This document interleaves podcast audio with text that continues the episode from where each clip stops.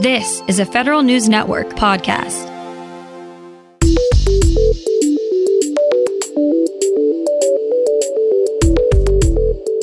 Coming up on today's Federal Newscast, more enrollments in the government's healthcare exchange this year.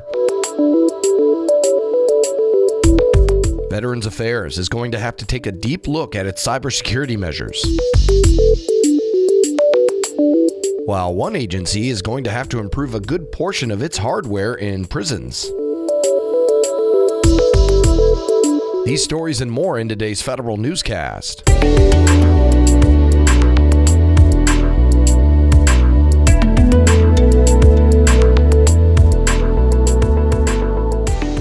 Welcome to today's episode of the Federal Newscast. I'm Eric White.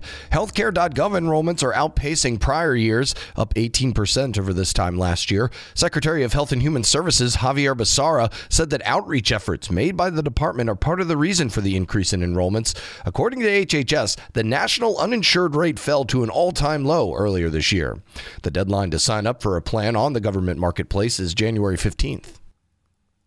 Congress calls on the Office of Personnel Management to prioritize IT modernization. Federal News Network's Drew Friedman reports. The omnibus federal spending package includes $19.3 million for OPM to focus on improving technology. That's out of the agency's total appropriations of over $400 million for fiscal 2023. OPM saw an increase of $49 million since its enacted funding for 2022. Lawmakers say they expect OPM to continue making IT improvements as well as invest in changes to federal retirement processing. Drew Friedman, Federal News Network. President Biden has signed legislation meant to shore up cybersecurity at the Department of Veterans Affairs. The Strengthening VA Cybersecurity Act requires the department to work with a federally funded research and development corporation on a comprehensive review of VA cyber posture. The FFRDC will assess 5 high-impact VA systems on their cyber readiness and also take a deep dive on the department's overall information security program. The legislation also requires VA to report to Congress on what it plans to do about the review's findings, and the Government Accountability Office will conduct its own assessment of whether VA's plan does enough to improve its cyber posture.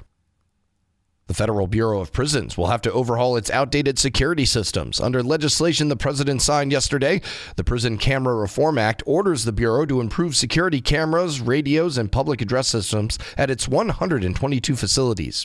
Congress passed the bill amid concerns that broken security systems were missing evidence of corruption, staff sexual assault, inmate deaths, and escapes. A plan to upgrade those systems is due to Congress in the next 3 months. In an effort to keep track of the availability and affordability of military housing, the Defense Department will start conducting housing requirements and market analysis reports every 5 years. The 2023 National Defense Authorization Act requires the reports, which will assess the suitability and availability of private market rentals around military installations.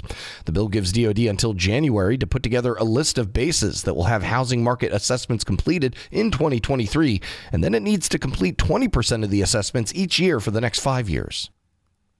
Contractors who build Navy ships will need to set aside money for workforce development.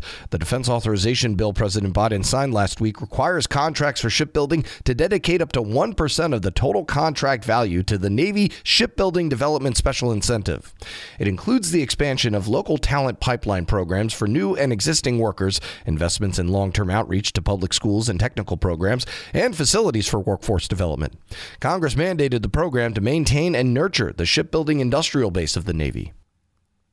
And a federal advocacy group is calling on lawmakers not to allow the House's Holman rule for the 118th Congress next year. The historic rule lets lawmakers bring forward amendments to appropriation bills that could reduce federal employees by number or by their compensation. It's a rule that House Republicans previously revived back in 2018. The National Active and Retired Federal Employees Association, or NARF, says the Holman rule allows for the potential of partisan influence on the civil service overall. You can find more information about these stories at federalnewsnetwork.com. Search Federal Newscast and subscribe to the Federal Newscast on Podcast One or Apple Podcasts. I'm Eric White.